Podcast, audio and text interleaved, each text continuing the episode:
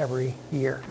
we're in, we're going to close out Romans today, and um, I want you just to go ahead and turn to the back to the very end of this book. We're we're in that those last two pieces, uh, verses 17 and following, and I want to come back around verses 17, 18, and then uh, close it up. I some sheets on your table, and uh, we're going to watch our time, see if we have a little bit of time, because uh, I'm interested in you know some of what you've heard, maybe some challenges that have uh, come to you through this study, how you see this book uh, challenging. Let's just go back to the text. Uh, verse 17 um, starts off with these words I appeal, brothers, to watch out for those who cause division and create obstacles contrary to the doctrine that you have been taught. And I want you to just notice these last two words avoid them. Avoid them. Okay? One of the things we know as Paul is establishing churches throughout Asia Minor, we know that the devil is not just sitting back saying, oh, what a great thing. Look, another church. Oh, look, another church. Now, these are all house churches. These house churches would gather together regionally, and they would do kind of like we're doing today. They would say, hey, what's an outreach we can do into this community in the name of Jesus Christ? Now, they began first by going out to synagogues where they would, would witness to people uh, who were Jews and try to bring the gospel to bear on, on their lives. When Paul starts, starts this closing out and says, I appeal to you, remember the verb there is parakaleo. It gives the word a little bit deeper meaning. It's not like he's saying, hey, I'm going to make an appeal for money or I'm going to make an appeal for help. The word parakaleo means what? Towards your calling. He says, before I leave, I want to remind you of what your calling is. That calling is so significant that anything that gets in its way, you need to pay attention to. Now, what are some of the things that gets in the way of your calling? Well, there's a long list of them. But one of them, he's addressing right now, are people inside of the church. Not outside of the church people inside of the church that create, I want you to notice these two different words, divisions and obstacles. Now, I want you don't don't raise your hand, don't say anything, but I want you to just think for a minute. In your life as a Christian in a church, have you ever experienced a moment where an individual or a group of individuals have sought to create division or an obstacle? Anybody ever lived through that? It's hard. I think it's probably one of the hardest things. Because the person doing it is typically someone we know, we have relationship with, we care about, we love them. It's not like some enemy coming from the outside that's, that's obvious. It's somebody inside. Now, what are they doing? So the word for division has always been interesting to me. Uh, I'll read it to you. It's, it's dichostasias. Dichostasias. So dichostasias, if you think about it, there's in that first part of the word a little bit of the root that underlay our English word dissect. If I dissected this room into two parts, now the second half of the word is to dissect stasis, You're standing, the things that you stand upon.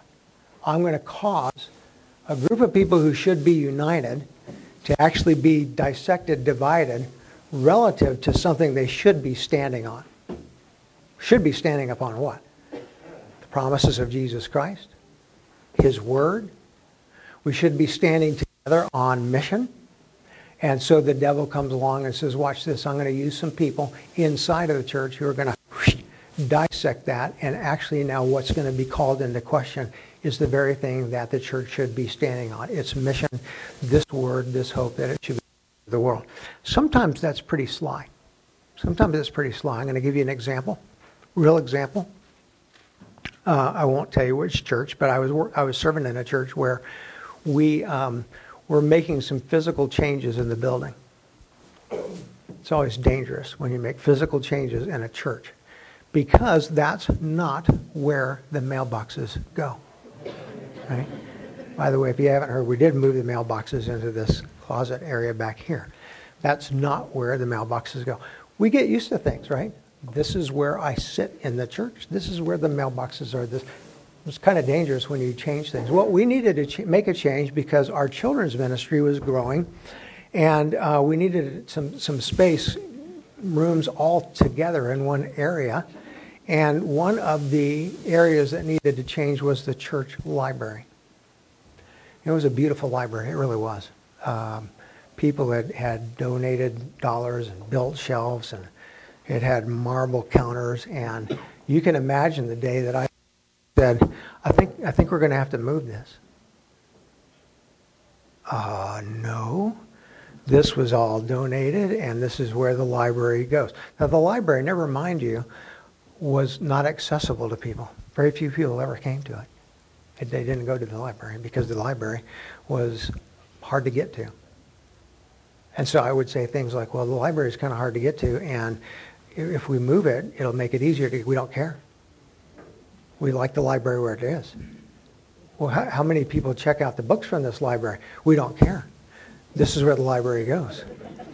I'm like, well, isn't the purpose of a library to, to actually have people read the books?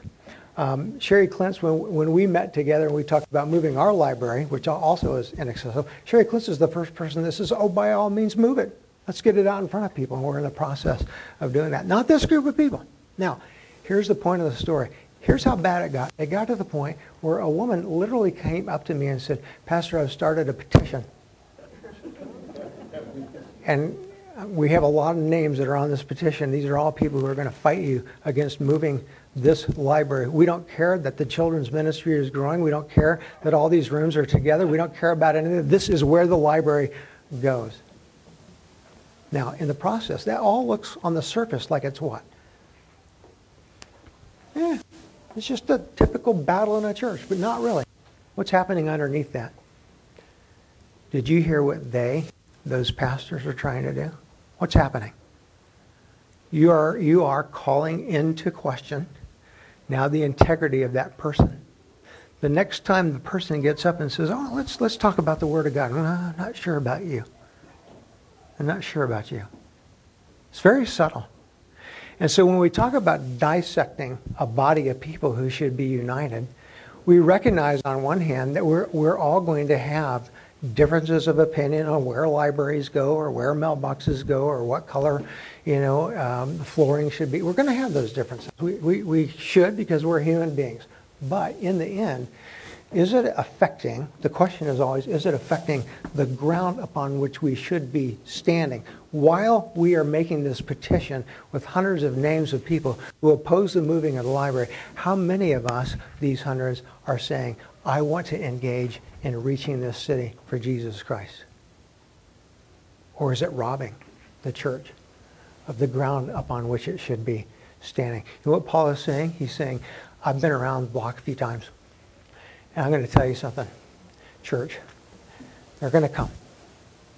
And they're, going to, they're not going to look like an enemy. They're inside the church. They're your friends. They're people who you, you, you have lunch with, you relationship with.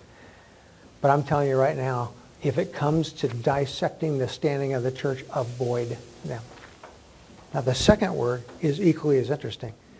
There are other people who, English, create obstacles. Greek, the word is create scandalon, scandals. Um, how, don't now again, don't raise your hand. Just kind of get it in your head. How many of you can can kind of picture that person in your life who is the person who likes to do this? Hey, did you hear? Did you hear about this? Oh, did you hear what he did? Did you hear? Can you picture that person in your life? Can you picture them? They're inside the church. Again, are they bad people? No. Do they consciously set out to say, hey, you know what, I'm going to create a scandal in the church? No. They're good people. Again, people within, folks that we love, we care about, but who can be used, what, by the enemy to scandalize other members of that body and again begin to tear it apart. One of my favorite um, author, writer, speakers is a guy named John Maxwell. Uh, he served as a pastor for a lot of years. he, he tells this story of the, this gal in his church who would come to him regularly and say, Pastor, Pastor John, did you know? And would just kind of share all this stuff with him. And by the time she would walk out of his office, he said, I just need to take a shower. I just feel like I got stuff all over me because that's what's going on here. So one day she came into his office and she started dumping. He says, just stop right there. He says, I'm going to tell you your problem. Now, I would, trust, I would never do this. I'm not John. Mike, you're going to like this. John looks at this person. He says, Here's your problem. You're a garbage dump. Can you imagine a pastor like, Hey, I went to see the pastor today. How was it? He called me garbage dump. Wow. He says, No, really. He says, I've got this, this thing that I do every Monday. I put my garbage can out on the street. He says, You'd be amazed how many people just drive right by that garbage can. They don't even stop. But there's one truck that stops. You're that truck. Everybody knows in this church, if I got a scandal, you're the one that I take it to. And it'll just go, whoo, just like that. Now, here's the, here's the hard thing about this scripture is what, what Paul is pointing to in Rome is a reality. You're going to have people that are scandalizers, people who are dividing the church. And what's being affected is the doctrine, the understanding of who Jesus Christ is. And the hardest thing in my mind about these words is avoid them. Avoid them. And over the years, I really kind of wrestled with that sense of what, what do you mean by avoid them? Um, you don't scandalize them back. You don't, you don't ostracize them. You love them. You do. You love them you incorporate them into your, your life and your body life, but you also are very careful to, to say, look, I, I recognize what's happening and, and I am not going to be party to the scandals or the division. In fact, I'm going to work to, to really make sure that our body does stand together, does stand together on what we should be standing on, namely the rock of Jesus Christ.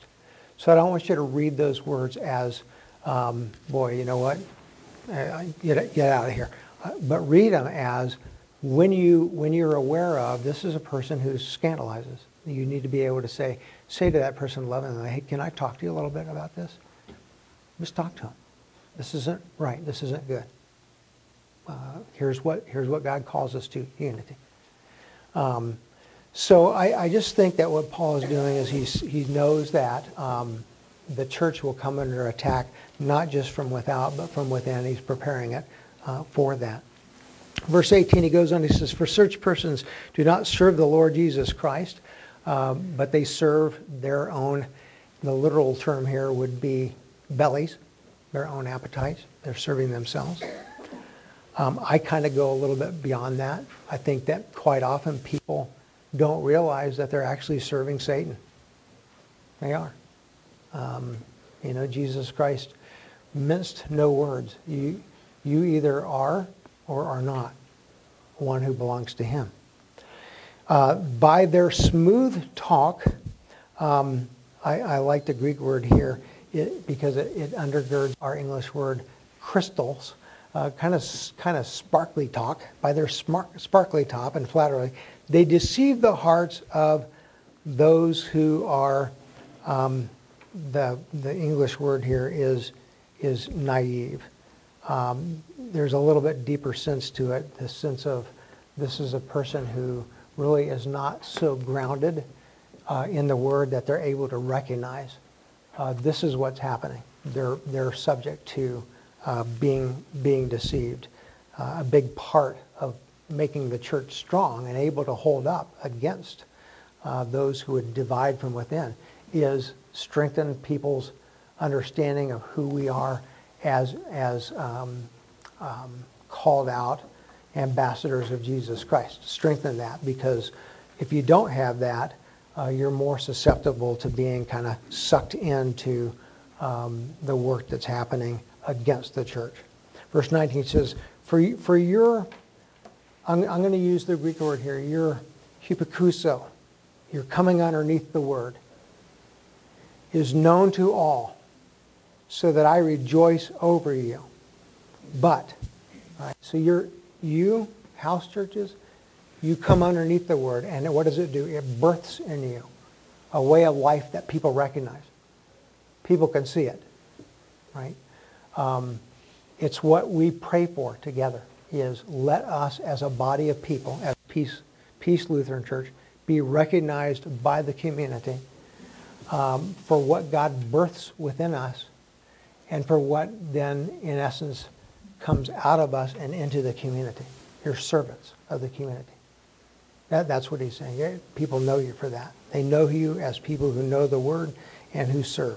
I rejoice over that. But, he says, I want you to be wise, have the wisdom of God, as to what is good and innocent and to what is evil. I appreciate those words for two reasons. They take us back to the garden, right? What was the temptation that finally causes Eve to say, and Adam as well, to say, hmm, I think I'll, I think I'll take that, that offer. What's the, what's the deception? For you shall be like God, knowing what? What is good and what is evil. These are the exact words here. He says, you, through wisdom, not through your own mind, but through the wisdom of God, will know what is good and what is evil. And I want you to have that because I have to tell you that when you're in the church and you're trying to figure out how to navigate some of the battles that happen within the church, um, I've lived it now for however many years. Um, and I will just tell you it's hard. Uh, of all the things in ministry that, you know, take, take you out, um, the hardest things are not the battles from without. There, there are those interpersonal battles from within and those scandalizers and, and the obstacles and the, the, that's, that's what just finally just, oh, I don't know. You need the wisdom of God because there are times, just pointedly, when because it's people that we love, your mind shuts off and you can't see what's happening in front of you. And you can't figure out really, is this good? Is it not good? Is it good? Is it not good? And um, so um, you need the wisdom of God to navigate your way through what is coming your way, uh, Church of, of, of Rome. Now, here's some good news, verse 20. The God of peace. God wants peace. It's not fake peace. It's peace. It's God wants what? Us coming together, unified around one common set of beliefs and one common mission. That's who God is. So, what is he doing? He is working at crushing Satan under your feet. And I like the words that he uses here. Um, Paul, as he's leaving Rome, or as he as he's not leaving Rome, but as he's as he's moving towards Rome and, and getting ready to leave this world, recognizes that um, this battle that he's been involved in for so many years. Uh, he's watched church after church after church after church go through all this. He realizes is that here, here in Rome, of all places, um, things will become intense. They will. They're going to become hard. Rome will be a place where there's battles from without as well as battles from within. And he wants them to know this. Here's who God is. He will unify you and he will bring peace. How? We're back to Genesis, aren't we? We're back to Genesis. After Adam and Eve say, we'll take that deal. We'll be like God. We'll know what's right and evil. God comes and says, no. You've broken my heart. You've broken the one, the one command that I've given to you. You've separated us relationally. I must cover you. I must cover you. And here's how I will do it. I will send one into the world who will what? Crush the head of the serpent. That's Jesus Christ. And so there's an allusion being made here to, to Genesis in, in Paul's uh, conclusion where he's really saying, okay, remember, really why, what gets people into this trouble, what gets churches into trouble, is when they believe oh, we can determine what's good and evil. No, you cannot. Live under the wisdom of God, come under the peace of God, and watch what God does. Satan can't win. His head has been crushed by the one who gave his life up on the cross. And in Rome, soon, you will see it, God at work.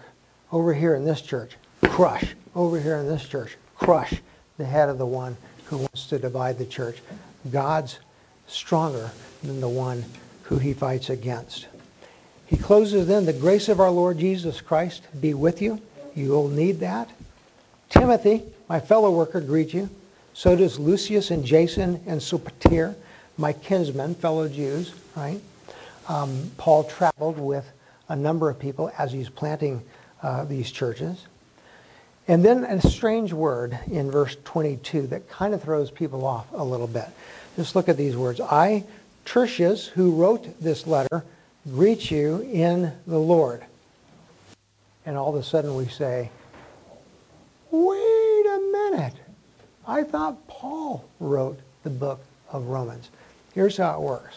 Who wrote the book of Romans? Number one, God.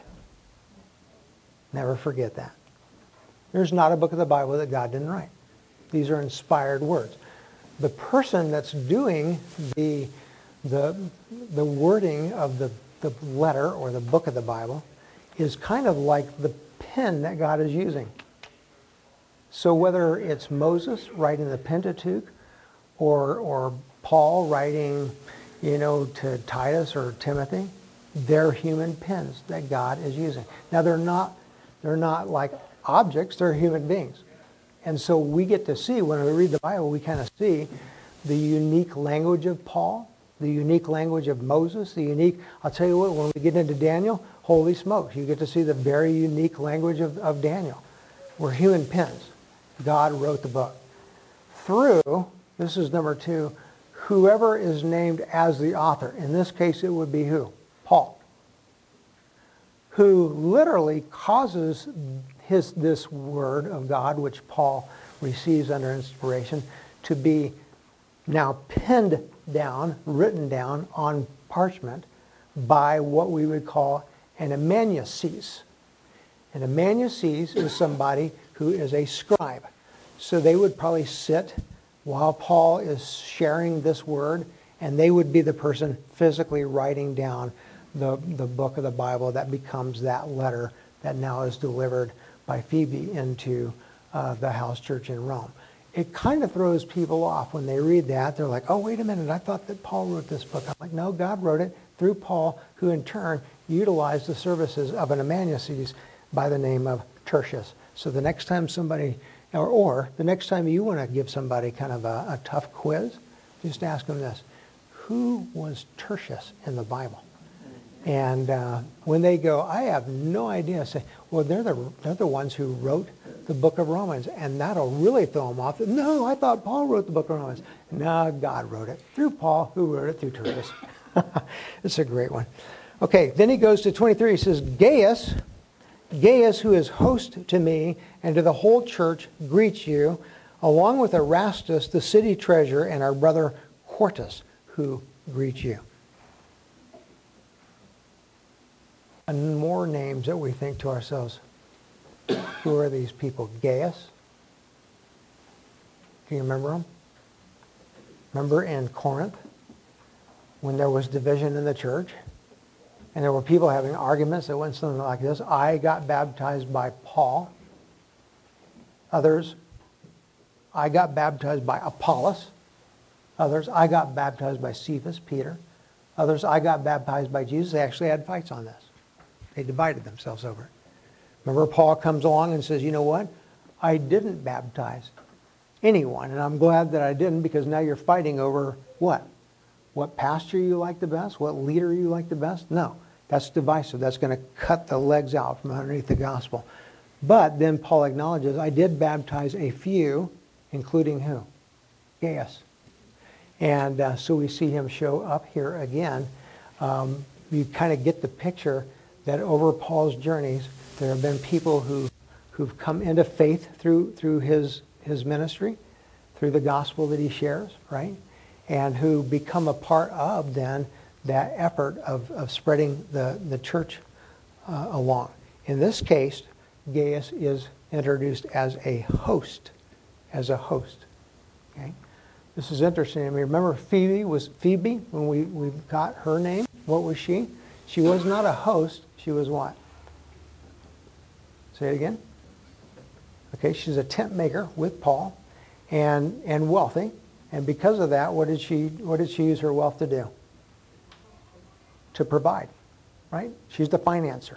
I, I, I'm going to help provide for the ministry that's going to go on here. Okay, that's different than host. The, the word host in Greek here is xenos. And um, what this is why it's interesting to me.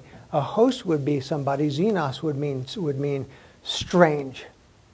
And so a host is someone who would welcome you into an area that was strange to you and help you come to know it.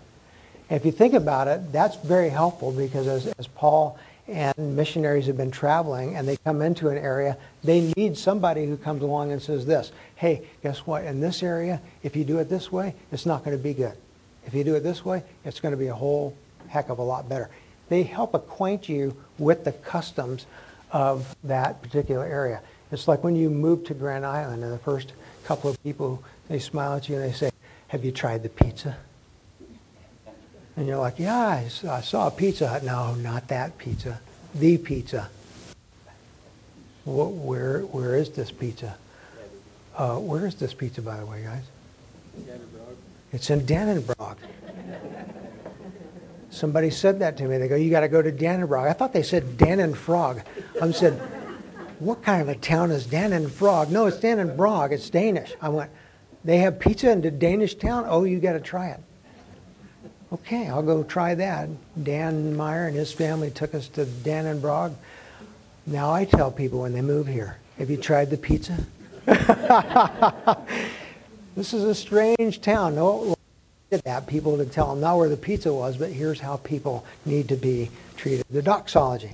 Now, to him who is able to strengthen you, according to, this is not boasting, by the way, when he says my gospel. He's simply saying the gospel entrusted to me. And the, I'm going to use a Greek word here, please, and the kerygma, and the kerygma of Jesus Christ, the teachings of Jesus Christ, according to the revelation, the revealing of the mystery that was kept secret for long ages, but has now been disclosed and through the prophetic writings been made known to all nations according to the command of the eternal God to bring about the hearing of the word towards faith.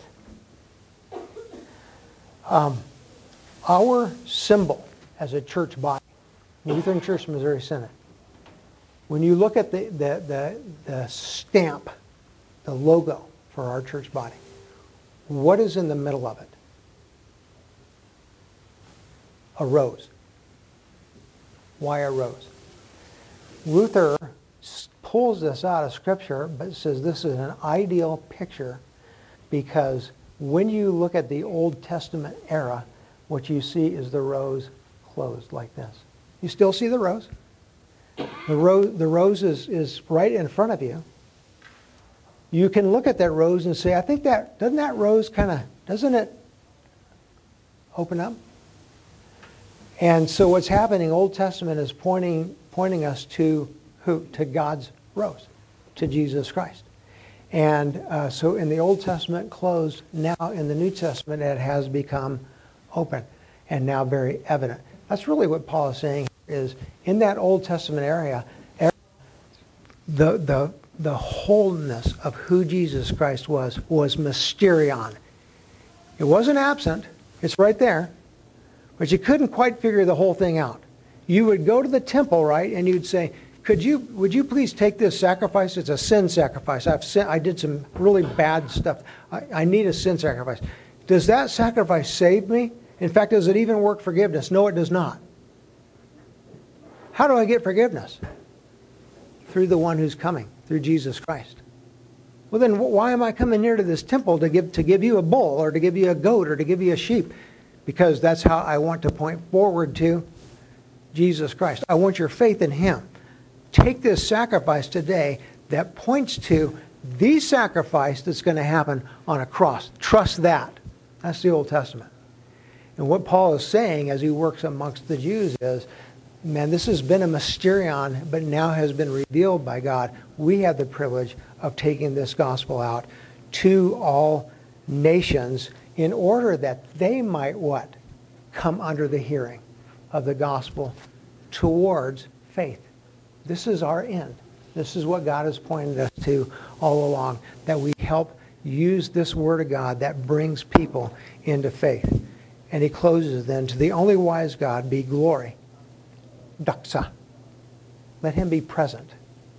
It's a way of saying that. Let Jesus be present.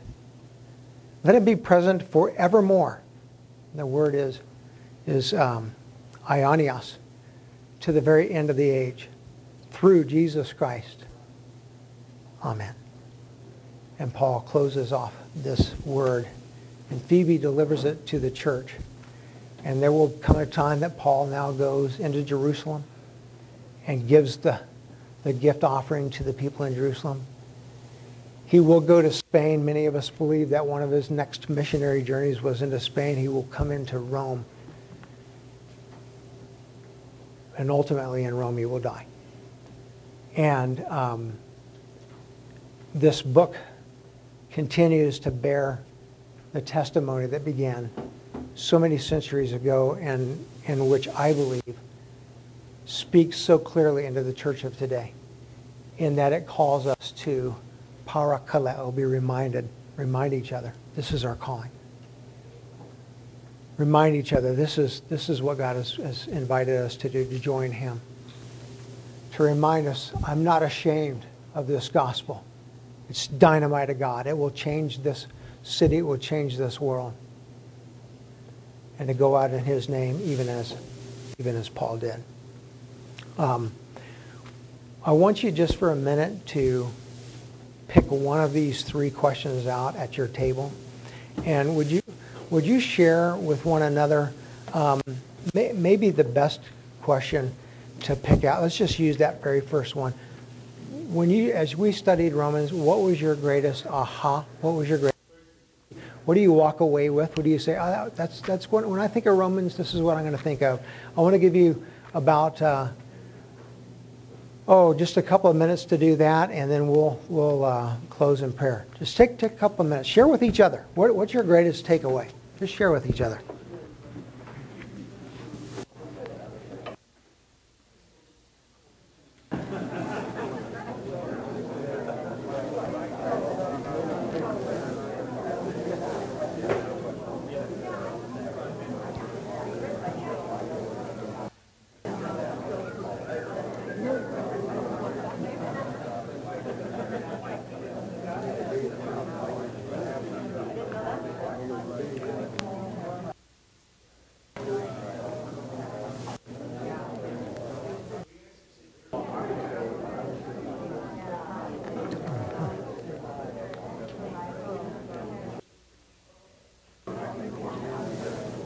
Donnie. Uh,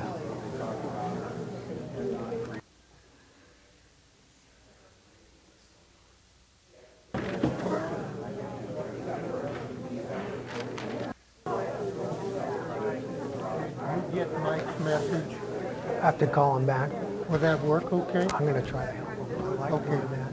Now, I don't know if they're gonna require a mask there or not, but if they do, if they do, I won't go. I just put it on my arm and I tell him I'm wearing it. Well, I, I, I won't, I haven't done it yet, and I'm not going to. I get two clergy holy, I give two, two clergy holy hell about that, so. Well, they said I had to. I said, that, you got another guest Never coming. hear me. Yeah, one was a Catholic priest, and I ripped into him. And the other one was an LCMS pastor, and I ripped into him. I just, I just, I told, I, I told, I told that LCMS pastor, Tim Wells, over the road, because I was thinking about going there and visiting, and, and he got into an argument with me. And, and he started argument, he said I did, but he did. And I said, well, I wouldn't come here and visit with, put up with a jackass like you to begin with. I won't do that.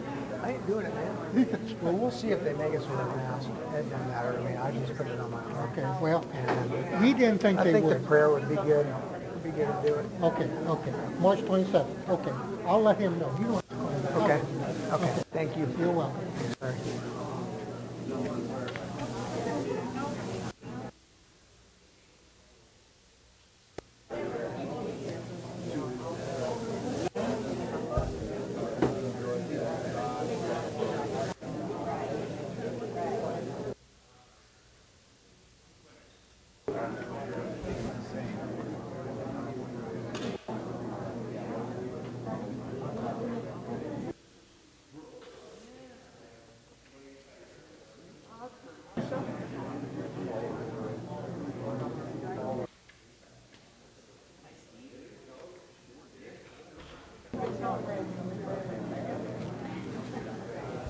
Well, I know how much Lutherans hate it when a pastor says, talk together, folks. Everybody's like, what did you just say? But I tell you what, once we start talking, we can't even stop, and that's a good thing.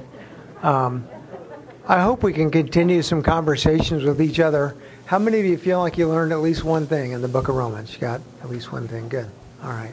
I hope that it's a cha- remains a challenging book. There's questions in Romans that I continue to struggle with, probably will to the day I die. Uh, hard stuff in it, but clearly a book that reminds us of what God has called us to be as a church. Um, I am very passionate, you probably know that, about um, helping people know the Word. And uh, especially in the time frame that we're living in now, I, I so fear that we are getting ready to move into, and it's one of the reasons I chose Daniel next, into a, a time frame where more than ever before, what we believe, who you are, what it means for you to stand up for your faith, will come under physical governmental challenges. And um, I'm afraid that that if we don't know the Word of God in the church, if we don't know this Scripture, we're in trouble. So if there's somebody you know, even inside of our body, that uh, doesn't make kind of a deeper study of the Bible something that they're that they have as their routine, I would ask I would like to ask you to use your influence, not manipulation, but influence, to say, we are going to study one of the most relevant books for our time. Please come. Listen to what Daniel has to say. You will be changed.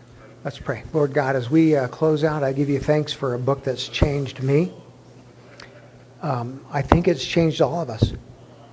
It's a word I, I ask that you allow to continue to live inside of us and that you use to make us your tools as you uh, continue to reach people through your gospel and bring people into relationship with Jesus Christ. We pray for that. In Jesus' name, amen.